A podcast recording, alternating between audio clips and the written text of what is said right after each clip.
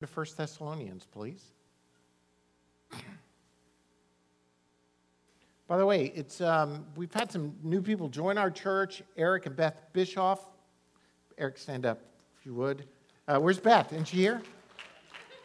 Children, she's out there somewhere. Um, greet them uh, and welcome them to fullness.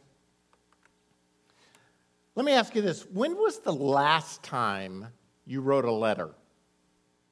I mean, not just a thank you note, one of those, you ripped off one of those quick, thanks for the blank, uh, I'll use it so much, thanks, you know, that, that, kind of thing. Not, a, not a, a thank you note, but a letter where you put in the letter your thoughts, your feelings, what you've done. Um, for most of us, letter writing has disappeared. With the advent of phones, particularly cell phones and texting and emails, letter writing has pretty much disappeared. In a Newsweek article called The History and Lost Art of Letter Writing, Malcolm Jones writes the following. For hundreds of years, or at least since pens and paper became commonplace, people who wanted to get in touch with other people separated by distance only had one way to do it. They wrote letters the only means of long distance communication, at least until the invention of the telegraph in the 19th century. Beginning with Mr. Morse's innovation, modern communication technologies have slowly, but all too surely, eroded that necessity. First, rendering letter writing one option among many, and then merely a quaint habit. Here's the part I want you to hear. But where would Western civilization be without letters? For starters, we wouldn't have most of the New Testament. Whatever you may think of St. Paul, he was indisputably a tireless letter writer. Even in the Newsweek article, they recognize that history would not be the same if we didn't have letters. Uh, over the last couple of years, I've read certain biographies of um, Jefferson and John Adams and Tom uh, uh, of Hamilton, Alexander Hamilton. I've read these biographies, uh, even Bonhoeffer's biographies, and uh, much of what was communicated in those biographies is a result of accumulation of their letter writing. It's kind of funny. What, what is history? Let's say history looks back at you and me and tries to determine something about my life. For most of us, it's going to be like LOL. Uh, you know, it's going to be like a smiley face with a wink. Uh, it's going to be just K because we can't even write OK anymore. We just, you know, that takes too long, so we just write K. Uh, I, I mean, that's, the, that's what history is going to say about us because we do not write letters anymore. I want to begin a summer series where we look at some of the shorter letters of the New Testament. Uh, these are books of the Bible, the shorter letters, most of which I haven't covered uh, over the last 25 years. And some of them are really longer letters, like the one we're going to look at this morning, than, than really should be done in one week. But I want to give you a survey of these shorter letters, and I'm titling it Big Little Letters because in these smaller letters of the New Testament that carry a powerful punch. So each week we're going to look at a different letter, starting with some of the letters of Paul, then 1st, 2nd, 3rd John, Jude. So Gabriel and uh, Scott are going to help me with this series. So every week is going to be a different letter. So if you have to, you know, I, I know it's the summer. By the way, dress down for the rest of the summer. I obviously am. And so uh, just come comfortable. It's, uh, it's hot outside. Let's just enjoy looking at these letters and worshiping together and studying God's, God's Word. Also, in the uh, foyer, every single week, we're going to have an outline of the book we're talking about. So you can just pick up a, a bulletin size outline. You can stick in your Bible, take with you as you read the book. It'll help you uh, discover some things about the book. So today we're going to start with a quiz. You already, some of you are like, I just got out of school. I don't want to take another test. But I'm going to give you a quiz. How many books of the New Testament were written by Paul? Do not open your Bibles and start counting. Just write down a number. Hey, write it down. Get your letters, get your stuff out. This is a quiz. There'll be prizes or something later. I'll figure out what it is. Okay, second question. Approximately how old was Paul when he was executed? Just take a shot. How old was Paul when he was executed? Here's one. How was Paul executed? According to tradition, best we know, how was Paul executed? Approximately how many miles did Paul travel during his three missionary journeys? Some of you are like, I, I, I don't even know where to start. Okay, it's either 7,000, 8,000, or 9,000 miles. I'll give you a multiple choice on that one. In which of Paul's letters would you find the quote, You foolish Galatians, who has bewitched you? I thought I'd give you one.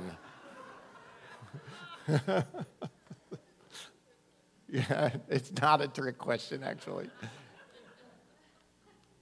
And uh, what percentage of Paul's missionary life was spent in prison?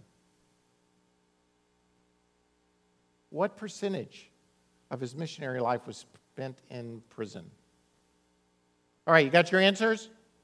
Here we go. How many books in the New Testament were written by Paul? The answer is 13. 13. I don't count Hebrews. That would be 14, but most people don't. So if you wrote 14, you're like, I, I was counting Hebrews, right? Okay, approximately how old was Paul when he was executed? The answer 58. You're younger than I am now. I feel like I haven't accomplished enough uh, when I see stuff like this. How was Paul executed? Uh, the answer is he was beheaded. By the way, you guys are going to need to download a later version of this in just a second because I think um, you, you got this early. So, and approximately how many miles did Paul, are we on track here? How was Paul executed? He was beheaded. Sorry, I got distracted with my, my PowerPoint. Approximately how many miles did Paul travel during his three missionary journeys? Answer about 8,000. That's just in his three journeys. Total during his lifetime, it's been estimated that he traveled 17,000 miles. Now, I mean, think about the time, uh, his day uh, of traveling that many miles and the toll it must, it must have taken on him. Incredible. this PowerPoint is going crazy on me. Which look at the Galatians, by the way. I, I don't know what's going on and approximately what percentage of Paul's missionary life was spent in prison? 25%. 25% of his time was ministering in, uh, out of prison. All right, while you guys change that and try and download the latest one, let me talk about the letter of First Thessalonians a little bit. The first letter to the Thessalonians is actually the first letter that Paul wrote. Uh, by some accounts, the, the First Thessalonians may have been the first book of the New Testament that was actually written. There is some debate that uh, Mark and Matthew may have been written prior to the book of First Thessalonians, but it, in whatever case, they're, they're pretty well written close together, sometime around 50 to 51 AD.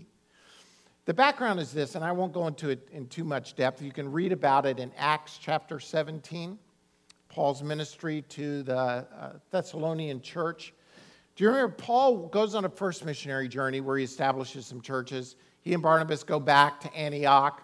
Um, they split the sheets over John Mark. Uh, they, they, they go their own way.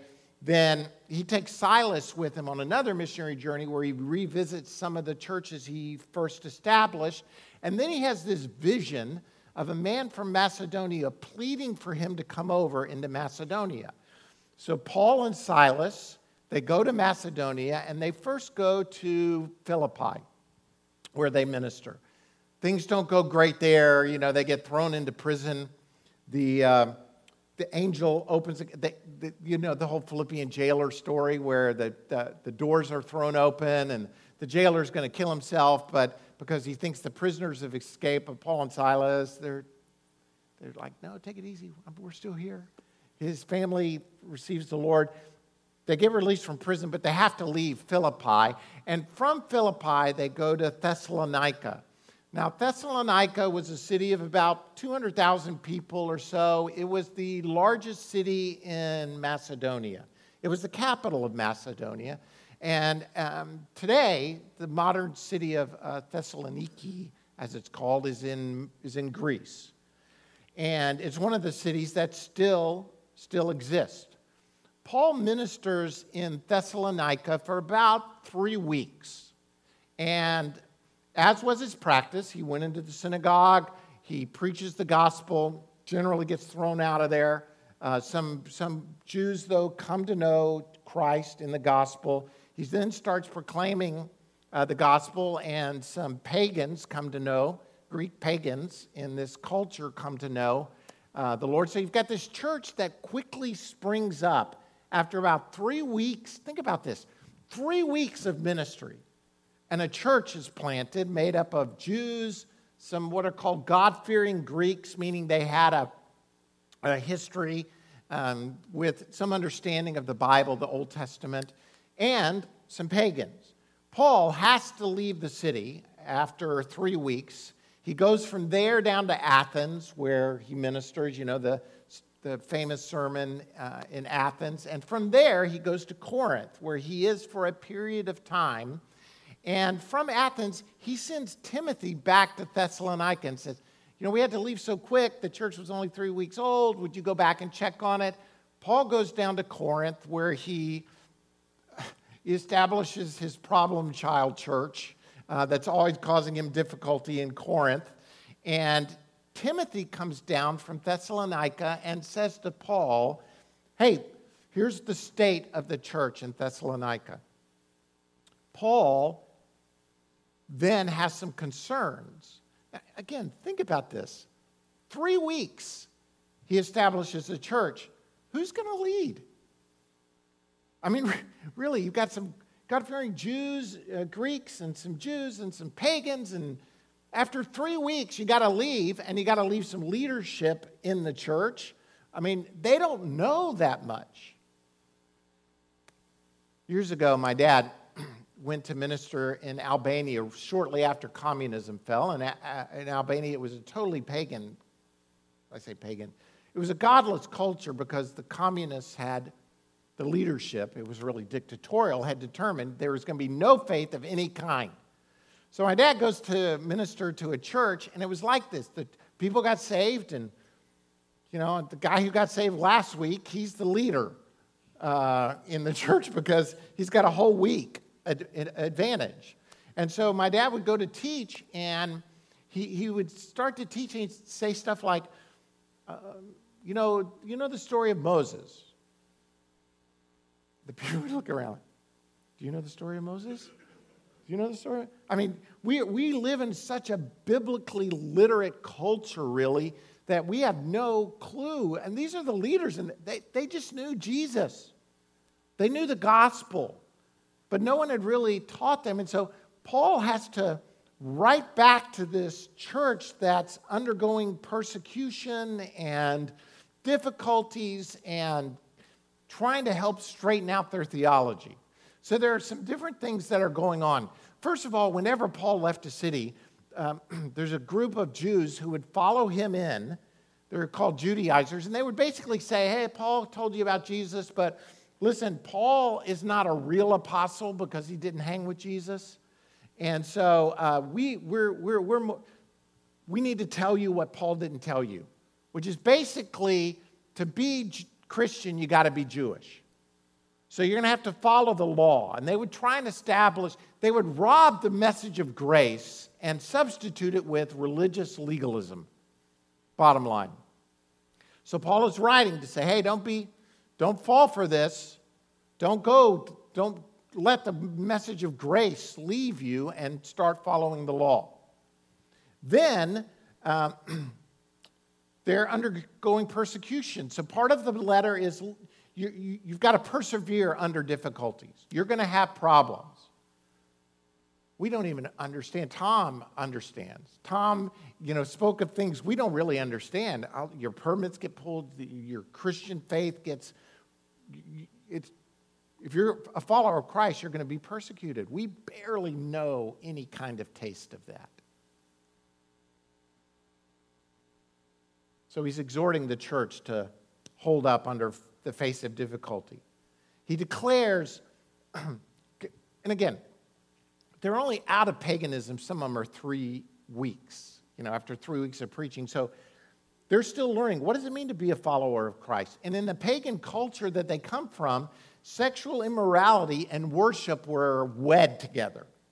There was a, you know, not only was sexual immorality accepted, it was, you know, like embraced and said, if you want to worship, it's part of the. So Paul is trying to, to, to communicate to them the superior moral standing look at the dance he's having to do here, so to speak. He's trying to teach them don't fall into legalism, but don't fall into immorality.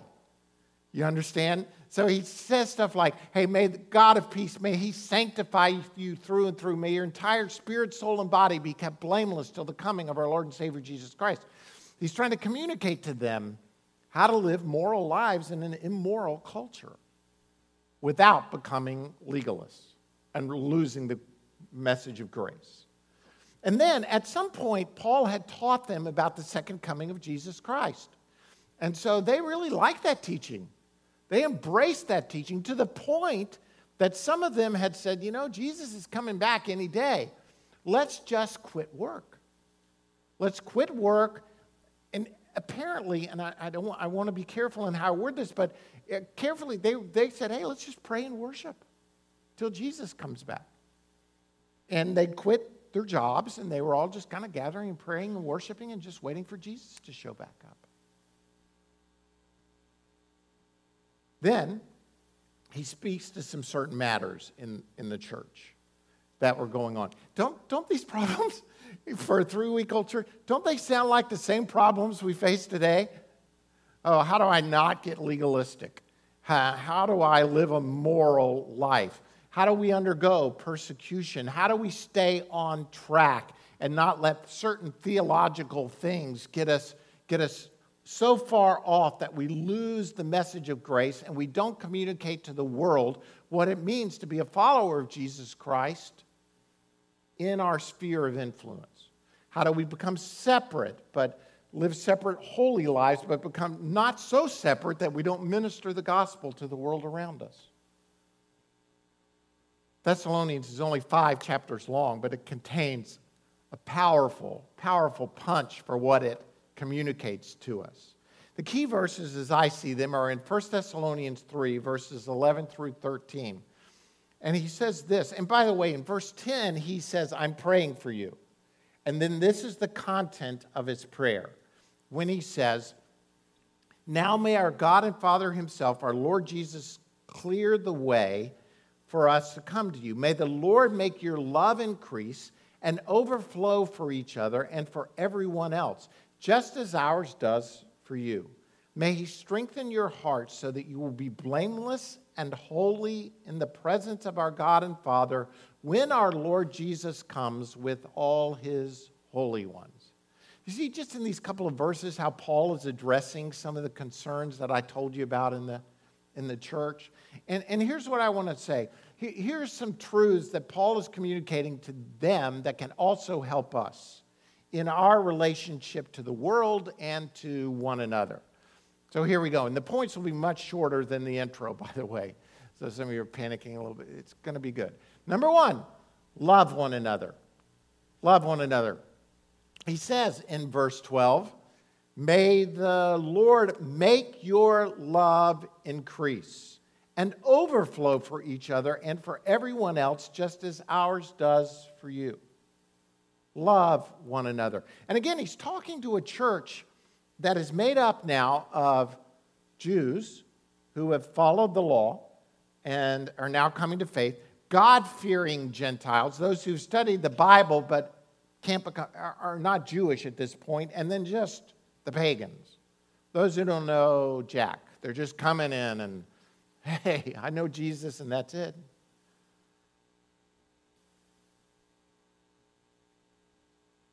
Think Paul is saying this May the Lord make your love overflow. He's not saying, hey, you got to love people. He's saying, our only hope here for the right kind of love is the Lord increasing love in our hearts for one another. How do you express love? How do you express love to someone? By the way, there, the list here is really long, and I just want to look at one aspect of it that Paul, I think, gives us in the book of Thessalonians. He says, How can we thank God enough for you in return for all the joy we have in the presence of our God because of you? Sometimes people feel, don't feel loved because they don't feel appreciated. They don't feel like they're adding value. One of the ways you can express love is what I'm saying is by just thanking someone for what they've done in your life. I mean, think of the ways you can practically express thanks to someone and how that will communicate to them love. I just wrote down a couple of examples. So, for, for instance, say to someone, give them a specific example or a time where they did something and you can say thank you to them. Just to say, hey, thanks, Joanna, for when you helped when you did this. Just thank them for something specific. Do something little but thoughtful for them. Some of our children are here in first through sixth grade. Hey, think about this. What if one of the ways you said thanks to your mom was as soon as dinner was over, getting up and doing the dishes without her telling you to have to do the dishes? Well, first of all, she'd faint. But second, it would just be a way of saying, thanks, hey, thanks, mom, for making dinner. Just doing an act. I mean, anything. It could be any, any along those lines, of, uh, ways of gratitude. Offer to do something you know they don't enjoy doing, like organizing their closet or mowing their lawn. Tell them you're available if they want to talk about something. Call them up, ask them to go to a cup of coffee and say thanks. Thanks for your life and what you've given me. I mean, we could go on and on and on. Just think of a practical way to show thanks to someone because when you do, in a lot of senses, you're expressing, expressing love to them. Here's your assignment for this week think of someone that you can say thanks to. It's not a major assignment. I mean, this should be easy. Figure out a practical way to say thank you to someone this week, to show love, love to them. Express it. Second point, encourage one another. Encourage one another. He goes on in verse 13 and says, May he strengthen your hearts so that you will be blameless and holy in the presence of our God and Father when our Lord Jesus comes with all his holy ones. People knew that, Paul, Paul knew that these believers were facing difficult trials. He says back in verse 2 and 3 in this same chapter, chapter 3, he says, to strengthen and encourage you in your faith. He was wanting to come visit them to strengthen and encourage them in their faith, so that no one would be unsettled by these trials. You know quite well that we were destined for them.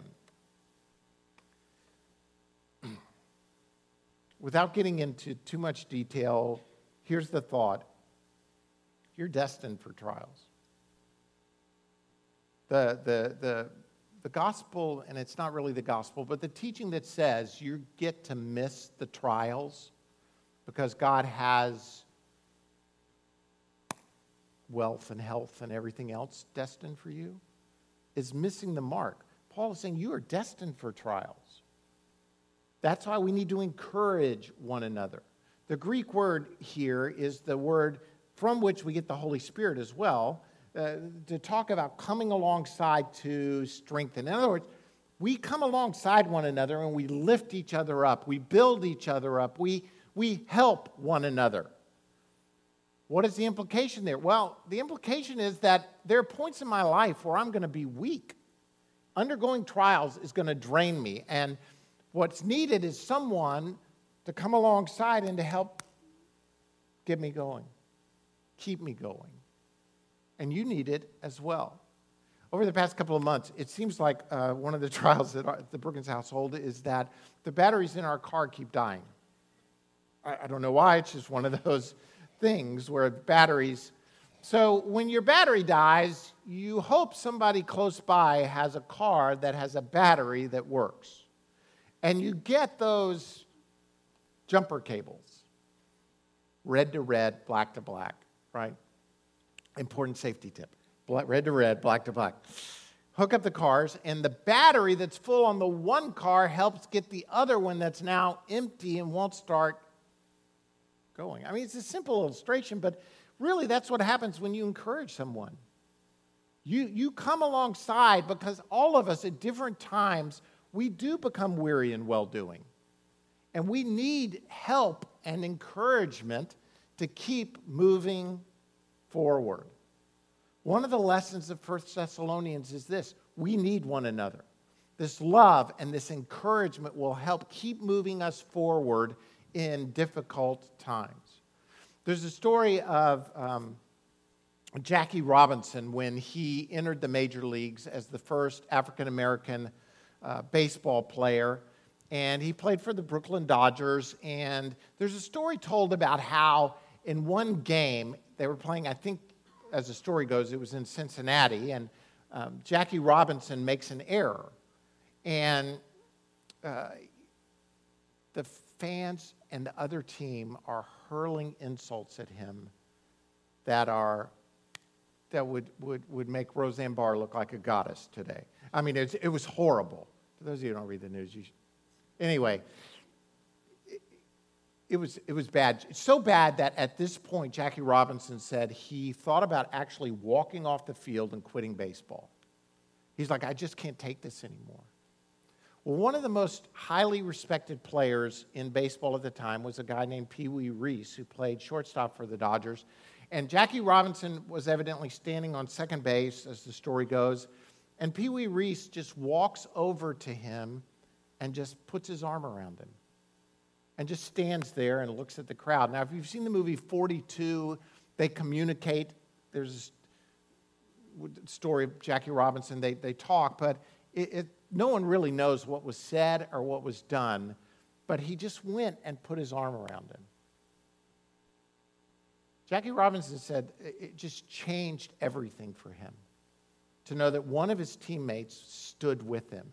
And it also changed the atmosphere, the way the fans responded because of the respect they have for Pee Wee Reese. And if you ever go to Brooklyn, you can go visit where the Brooklyn Cyclones, a minor league baseball team now, plays. And they have a statue that commemorates this moment where Pee Wee Reese stood with Jackie Robinson to encourage him. Listen, I don't care who you are. I don't care how great your natural talent is or what's going, where you come from. We all, all, all need encouragement at some point in our lives. We have to have it. And where are we going to get it if the church, the body of Christ, we don't stand with each other. Encourage one another. Finally, pray for one another. This whole thing is modeled in the form of a prayer. He says in verse 10 Night and day we pray most earnestly that we may see you again and supply what is lacking in your faith. This is not a it's not a looking down saying what's lacking in your faith. You guys are lacking, lackeys, you know, kind of thing. He's saying, listen, I want to come and, and strengthen and encourage, and I'm praying for you because I want to get there. This is, you know, praying for one another, that's that whole aspect of intercessory prayer. I mean, many of our prayers are um, kind of like, hey, hey, hey, Lord, bless me and Kathy and our five kids, us seven and no more. Just bless us. I mean, many of our prayers are like that, where we, we're so consumed with praying for ourselves. Paul's prayer for one another and this encouragement to pray. Look at, what he, look, look at his prayer again in verses 11 through 13, where he says, Now, may our God and Father Himself, this is his prayer again, and our Lord Jesus, clear the way for us to come to you. May the Lord make your love increase and overflow for each other and for everyone else, just as ours does for you. May He strengthen your heart so that you will be blameless and holy in the presence of our God and Father when our Lord Jesus comes with His holy ones. He prays And this is, these first two prayer requests are the two points I gave you earlier. What, how can we pray for one another? Well, ask the Lord to fill us all with his love. Ask the Lord to fill me with his love and for you. In other words, pray for me that the love of God would be manifest in my life. I want to pray for you for that same thing to happen. How's the world going to know that we have, that we're his disciples? I ask this all the time, but Jesus said it by the love we have for one another. Where's the enemy going to attack us? If this is true, he's going to attack us by us not really loving one another. You know, and love is not like loving tolerance. I can tolerate you. That's, I mean, it's got to go beyond that, doesn't it? Where we love one another. So we need to be, we, if we're going to pray for one another, let's pray for the love of God to increase for one another, for the gospel to go forth, for the world around us, for let the love of we need to pray that the love of God would increase in all of our lives. We need to pray that our hearts would be strengthened because all of us, at times, our hearts grow weak. We, we need to continue to pray for this courage, encouragement to happen in our lives. This, this past week, I, I feel like I, I, I went to, um, just to give you an idea, I went to um, freshman orientation. They should call it like freshman disorientation. I mean, you, you kind of come away kind of, man, there's so much stuff. You know, this is like the fifth time I've gone through it.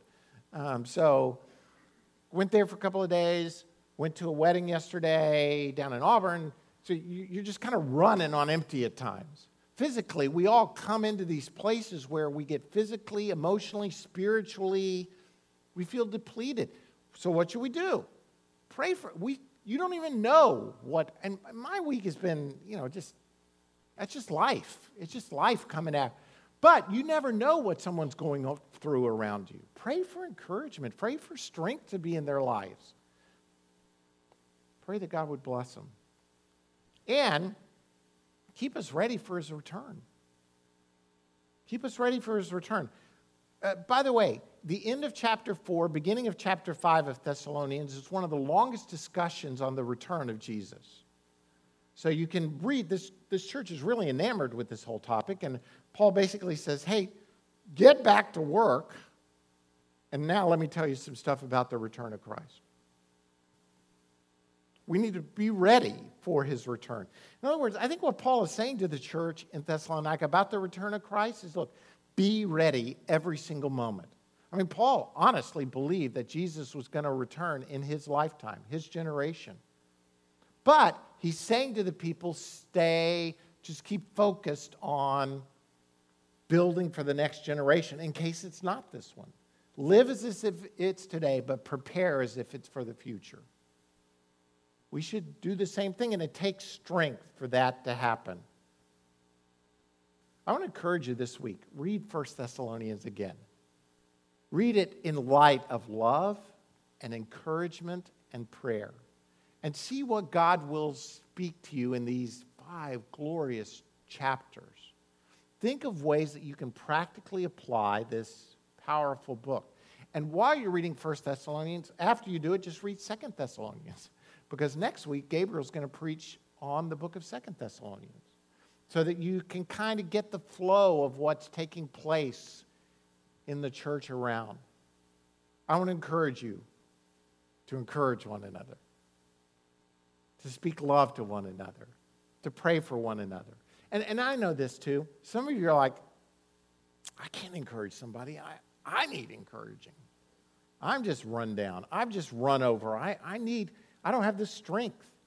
Listen, it's a funny deal, but when you encourage someone, sometimes it comes back on you. You've heard the old joke about the Australian guy who bought a new boomerang, but the problem was he could never throw his old one away. You, you get it? Encouragement is like that. When you speak encouragement, it comes back in a way that you can't even you can't even imagine. Encourage one another, love one another. Somebody just got it. Um, yeah. Encourage one another, love one another, pray for one another. I want to pray for us right now that these things would be true in our lives.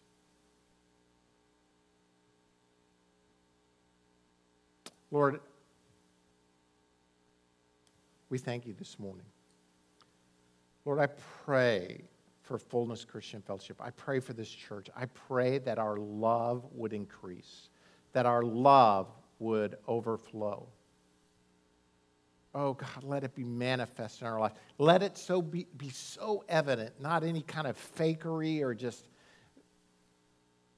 toleration, but may there be a genuine love in this place for one another.